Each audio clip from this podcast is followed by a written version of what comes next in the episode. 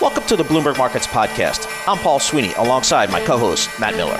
Every business day, we bring you interviews from CEOs, market pros, and Bloomberg experts, along with essential market moving news. Find the Bloomberg Markets Podcast on Apple Podcasts or wherever you listen to podcasts and at Bloomberg.com slash podcast. Well, we do have this economy gradually reopening, and the discussion is shifting more and more about how people will come back to work. Will they come back to the offices? To what degree? Under what schedule? Lots of different models out there being discussed. Erica Volini, global, uh, global human capital leader at Deloitte, joins us on the phone from Phoenix. Erica, thanks so much for joining us. I'd love to get your thoughts about what your clients are telling you about how they plan to bring their employees back to work as this economy gradually reopens. Thanks. I, I think the key word is flexibility. Um, employers are thinking very carefully about how to set a flex way of working. We're seeing this across the board. Um, the question is the degree of flexibility that's going to be offered, whether it's a, a finite, you can come back, you know, you work from home X number of days a week, or whether it's going to be ultimate flexibility, do your job as you think it's best to do it, I think are the questions that are out there but there is definitely a recognition that workers want more choice in terms of how they do their work um, and where they do their work. I'd love to be in Phoenix, to tell you the truth. Erica, do you see so many people talked about at least a move to Florida, going down to Texas, to uh, Arizona, to California? Do you see big business hubs actually spreading out a little bit?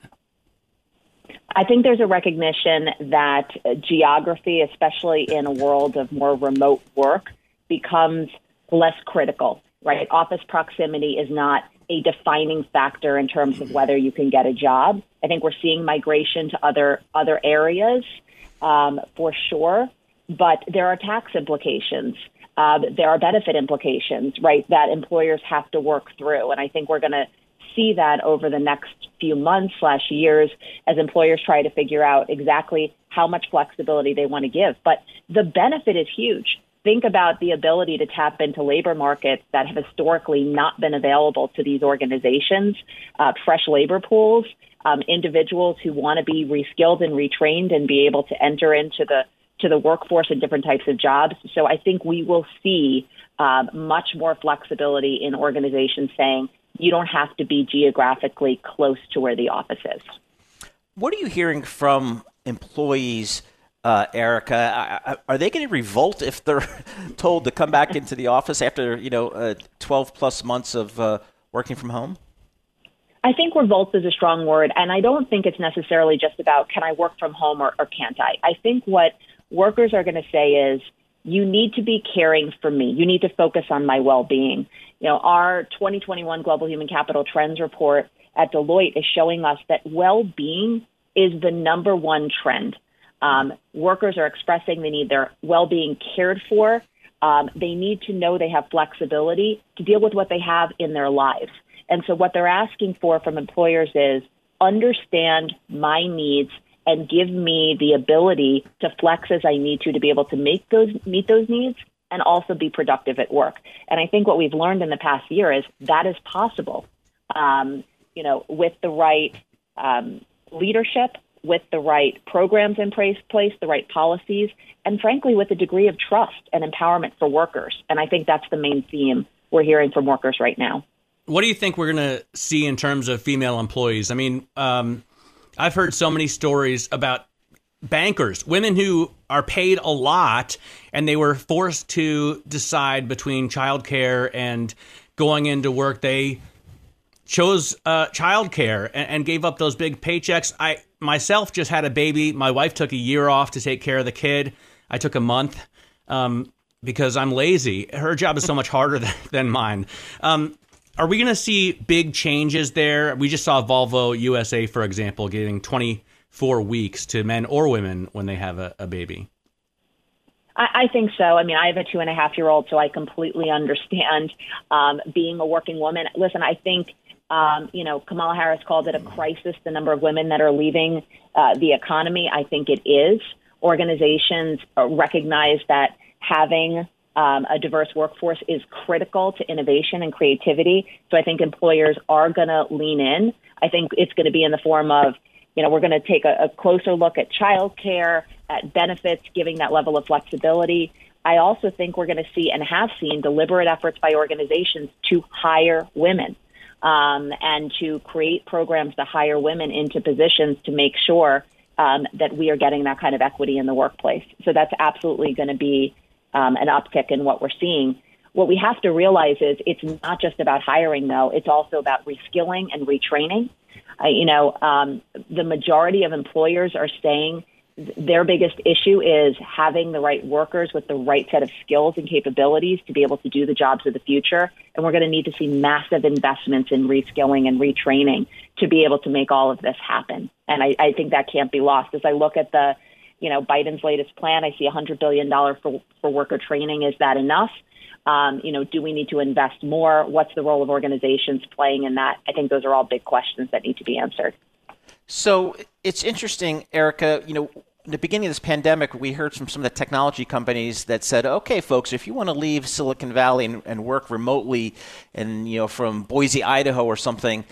We're going to have to adjust your compensation for the different cost of living. What are we seeing from corporate America as they think about a remote workforce? Absolutely. I mean, geographic pay differentials, I think, are a hot topic right now. I think we will on the whole start to see adjustments. If people are living in lower cost locations, their pay will be adjusted accordingly to reflect cost of living.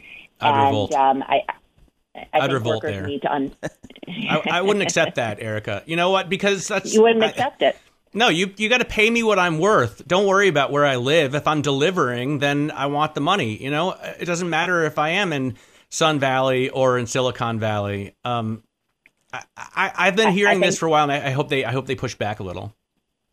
I think this is going to be the, this is going to be the debate um, that's to be had, and you know we're seeing organizations on both sides of the fence around this. Again, I, I think it comes down to um, you know the ability to tap into talent. Um, I think it's going to come down to um, how critical it is for that employee to be able to come in and collaborate with their teammates and how that's going to be done to drive the work that they're doing. Um, and then to your point, it's going to come down to fairness and, and how to help employees get the best out of their lives.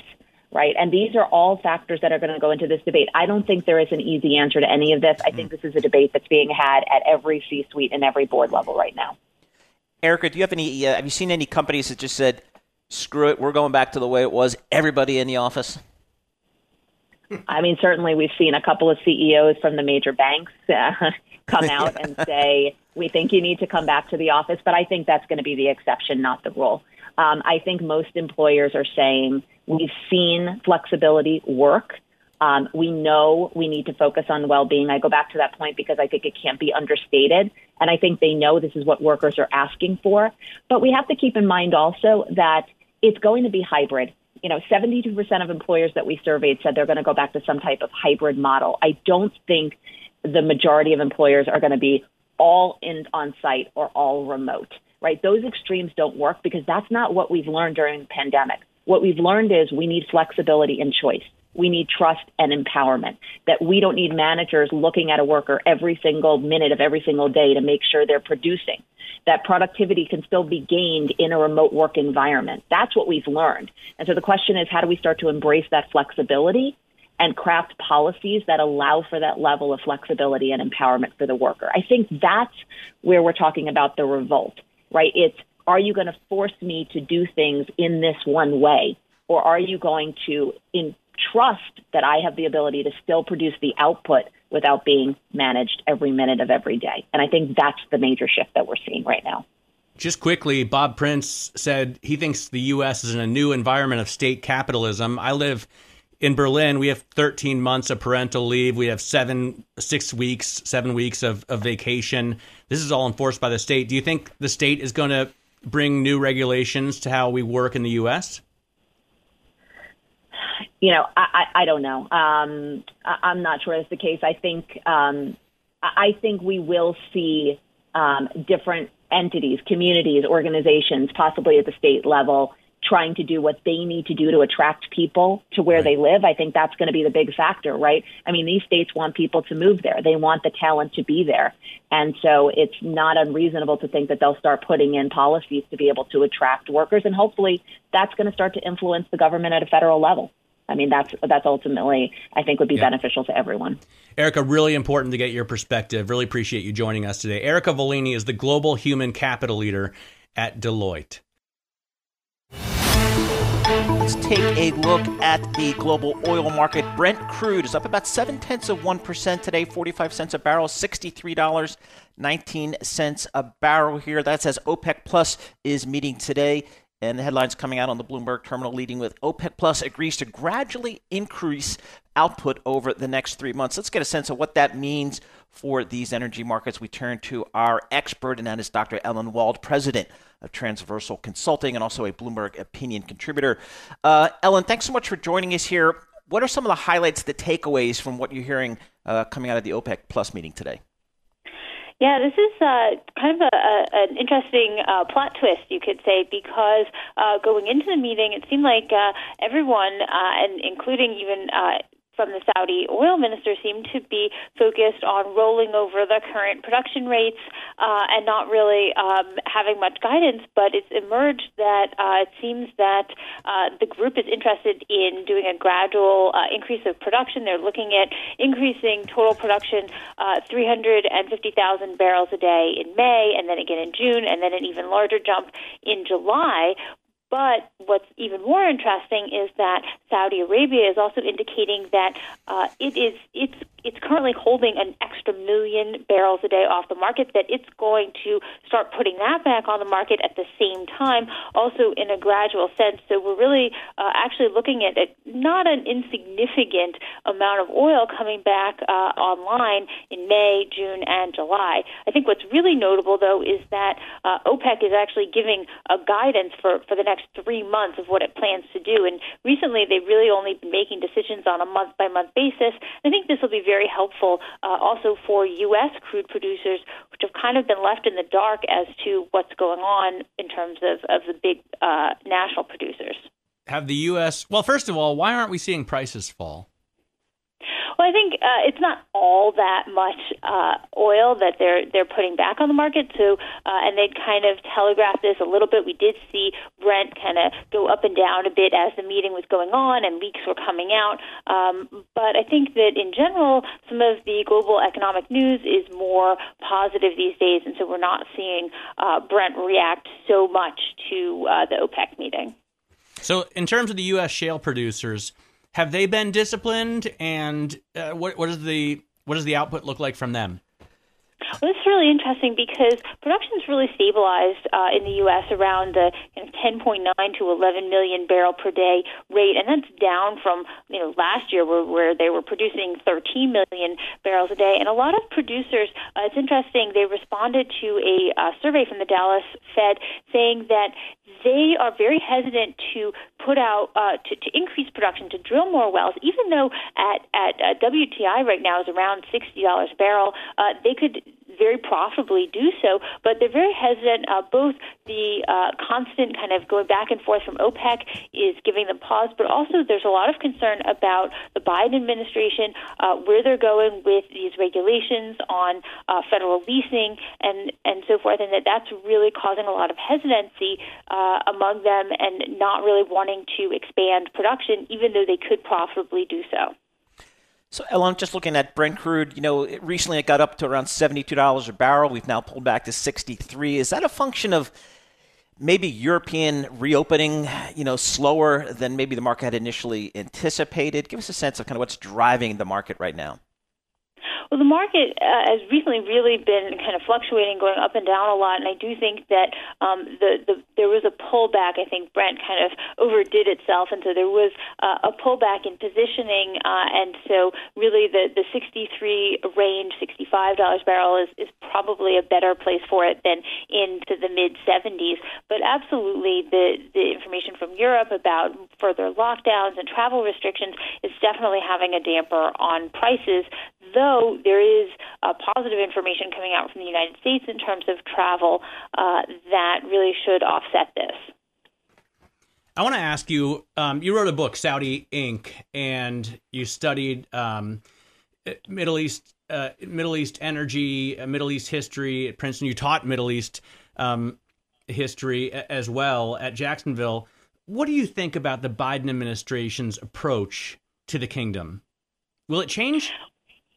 Well, I, it's it's very interesting because they're calling it a reset, but really, if you look at what they're doing, it's not all that different from what uh, the previous administration did. It's not all that different from from Trump's approach. They ha- aren't taking a particularly different approach with Saudi Arabia. Um, you know, both Trump and the Biden administrations have been very specific about wanting to say deal with the king of Saudi Arabia as opposed to the crown prince of Saudi Arabia. There's definitely, um, you know, that that's that's very similar. I don't really see a whole lot of difference other than uh, very specifically in terms of the um, weaponry that was being sold that uh, was being used in the Yemen war. So, so I think there are some minor differences, but in general, they really do seem to be staying the course.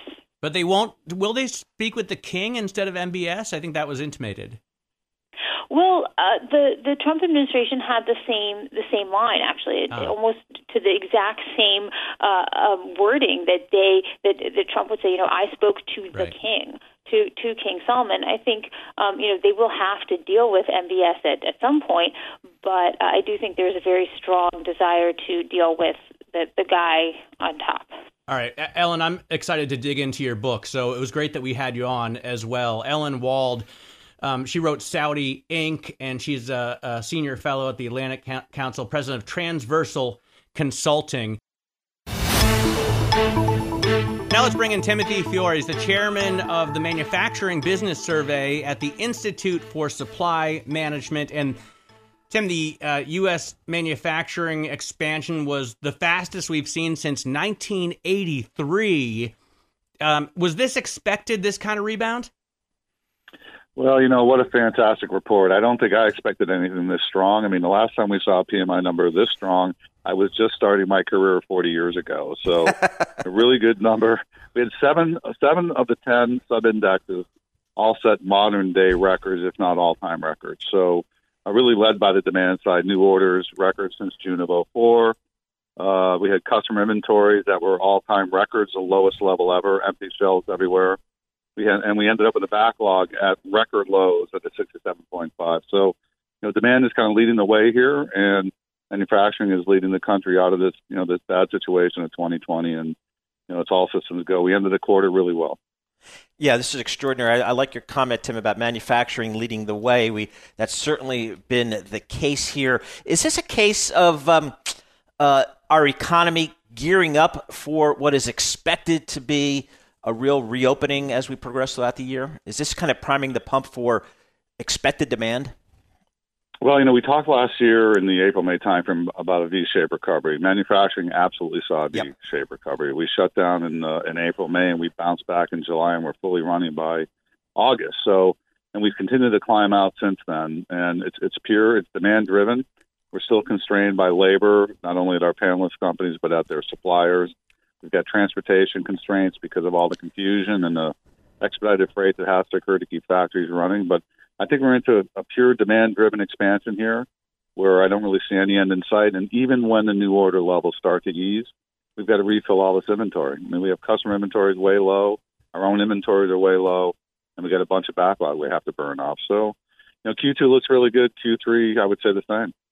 How difficult is it going to be to catch up. I saw that um, Ford has been idling some plants that make the F 150. My heart kind of skipped a beat there. um, they have a chip shortage that we all know about, but I mean, this is a product that people depend on. How much of a problem is it?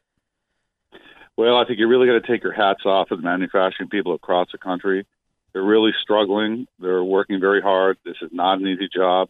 It's blocking and tackling every minute of the day new things keep pop- popping up. It's like whack a mole. You show up the next morning, you fix the problem. The next day, there's another problem. That's going to continue for probably another four to six months, uh, and they do a great job at it. So product continues to flow. I mean, we've gotten that customer inventory down way too low, but the manufacturing people are out there trying to get you what you need, and they're pretty good at it. So uh, just be a little patient. Absolutely, Tim. And talk to us about the uh, uh, the um, transportation, we've we, have we have seen lots of stories about ports backs up backups, uh, ports, uh, rail traffic kind of sitting idle, uh, containers going back empty. Give us just give us a sense of kind of the transportation infrastructure and how that's impacting manufacturing. Leaving canals aside. Yes. yeah, right. Yeah, I'll leave the Suez. So that's a European problem primarily, not a U.S. problem. But generally, when the manufacturing economy starts to heat up, you see it first in transportation. And the reason is, is factories need need product, but they can't wait a week for the product to show up in a full truck. So they tell the transporter, go and pick up a half a truck. Well, that really means you need two trucks for one delivery. And then it just kind of compounds from there. Since the month of November, we've had increasing comments about transportation difficulties. We're now running somewhere around 33% of my general comments are transportation related, and they're up from last month. So we definitely have not peaked yet. It's going to continue into April probably into May. The indications on the port issue initially were around May or June. Now it's looking like maybe midsummer. But that's all good. It's all it's all means that we have supply chain constraints because we have an abnormal amount of demand. It's all positive. What kind of pricing comments are you getting? Inflation? Well, we only had half a percent of our entire panel that said prices were down. Half a percent. So that's not, that's like zero. Hmm. And this is like the third month of that. So we you know we have some that are reporting same, but steel prices continue to grow. Uh, the plastics, uh, all the petrochemical and plastics areas were really impacted by the weather that hit the uh, the Gulf Coast back in February, March. About 18% of my general comments were re- weather related back to that event because it was so severe on the equipment and machinery that uh, it takes a little while to repair. So prices are going to continue to go up. Aluminum is skyrocketing. You know, copper, brass, same thing. As long as there's demand continuing, you're going to see raw material input prices go up too. Hey, Tim, thanks so much for joining us. Uh, really interesting uh, report this month showing just extraordinary strength coming out of the United States manufacturing uh, sector, continuing the strength that we've seen from the lows of last year. Tim Fiore, chairman of the Manufacturing Business Survey for the Institute for Supply Management based in Miami, Florida. And, and, and Matt, it, it, really is amazing how, how resilient uh, the United States manufacturing uh, base has been. Now let's get out to Sarah Frier. She's a Bloomberg technology reporter who has been doing a deep dive into the misinformation spreading across social media, specifically Facebook, in regards to vaccines. Sarah, you um, have interviewed, for example, one woman who doesn't believe in vaccine induced herd immunity. Does she get this from Facebook? She gets this from from Instagram, which is of course owned by Facebook. What happens here is people fall into the personalization that Facebook and Instagram provide them. If you start looking into this woman started out looking into holistic medicine, alternative treatment, she felt um, bullied by her doctors during a cancer treatment and was looking for another way to stay healthy. Suddenly, she's getting this information about vaccines. It's not really information at all. It's it's steering her wrong. And a lot of the people who are telling her, oh, you just need to take this, you know, holistic healing method or you, detox in this method or um, you try these techniques. They're selling supplements. They're selling essential oils. They're selling, um, you know, wellness retreats. And so she's she's not really getting legitimate information from doctors. And we're seeing that happen a, a lot on Facebook. It's more about the fear. Um, the kind of messages that spread on Facebook are the ones that that make people comment and share. Uh, that's what tells the newsfeed algorithm that it's a serious post that more people should see. And so these lies about the vaccine, particularly lies that are targeting women, which we can talk about in a second, are are just unable to be tamped down by the company. Yeah, that's kind of where I wanted to go, Sarah. I, you know, it's just kind of what we're hearing from Facebook here. But first, let's why are women being targeted here? Well, it just goes to the history of the anti vaccination movement. It has always been about scaring women out of giving shots on time or at all to their their newborns and their young children. So this is this is a demographic that is already subject to information from anti-vaxxers mm-hmm. and with the COVID-19 vaccination movement it's strategic on their part. They see that as an adjacent vulner- vulnerable group. And they are telling women that the shot will affect their fertility. Um, that there's there's some uh, spike protein in the Pfizer and Moderna vaccines that connects to the same kind of protein that creates a human placenta, and therefore, if they were to take it, their bodies would become confused. And, and that is just not true. And, and many doctors, including Pfizer even itself, has put out a statement, but that scientific explanation of why that's not true um, filled with with explanations of amino acid chains. That just simply doesn't go viral on Facebook the way that that fear does. So much easier to share a personal story of fear than to share something that's based in real science. So the concern is one of First Amendment rights, I guess, from Mark Zuckerberg's perspective, right? People should be able to say what they want I guess whether it's true or not. Um, but then if you have an algorithm aiming lies at people who are susceptible, that becomes something that the government should worry about. Well, first of all, let's let's clear up. There is no such thing as the First Amendment on Facebook. Facebook is not a government entity. They don't have any any guarantee for you in terms of the First Amendment of free speech. Second of all, Facebook well, no, but he seems to, but Zuckerberg it's, seems to want yeah, to stick to the to, principles of the Constitution. He wants to, but but that's also convenient for Facebook because that means they don't have to do as much deleting of content and they don't have to take as much responsibility for for it. Um, what happens on Facebook is is that this this content it's not treated neutrally by the algorithm. You know, it hands off a, approach to what happens on Facebook means the algorithm is in charge, and the algorithm is always going to spread that which generates more engagement, more shares, the things that Facebook needs for its own future. They want more revenue, they want more engagement. And so so that is the the natural um, unblemished version of Facebook, and the rest is is enforcement decisions beyond that, like who should be banned, where should we put labels about what might be false. Um, but the, the core of the product, the design of the product, is really what is at, at issue here. And, and if you we talk to doctors who are trying to become more social media friendly, using Instagram, using Facebook, um, even using Twitter and, and TikTok to try to spread information that's a little bit more palatable, a little bit more shareable, um, more buzzy, but it simply isn't reaching the communities that have already built this personalization. Uh, Facebook has automatically built personalization for them around what kinds of people they listen to. So they're not really getting these these good bouts of information into that into that normal experience. So it's really a tough situation.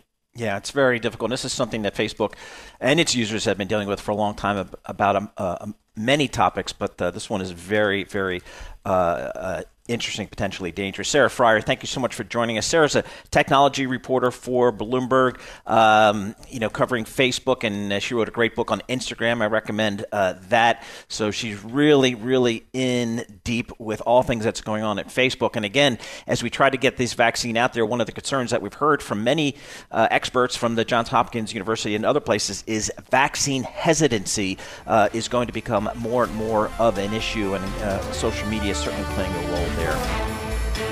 Thanks for listening to the Bloomberg Markets Podcast. You can subscribe and listen to interviews at Apple Podcasts or whatever podcast platform you prefer. I'm Matt Miller. I'm on Twitter at MattMiller1973. And I'm Paul Sweeney. I'm on Twitter at PT Sweeney. Before the podcast, you can always catch us worldwide at Bloomberg Radio.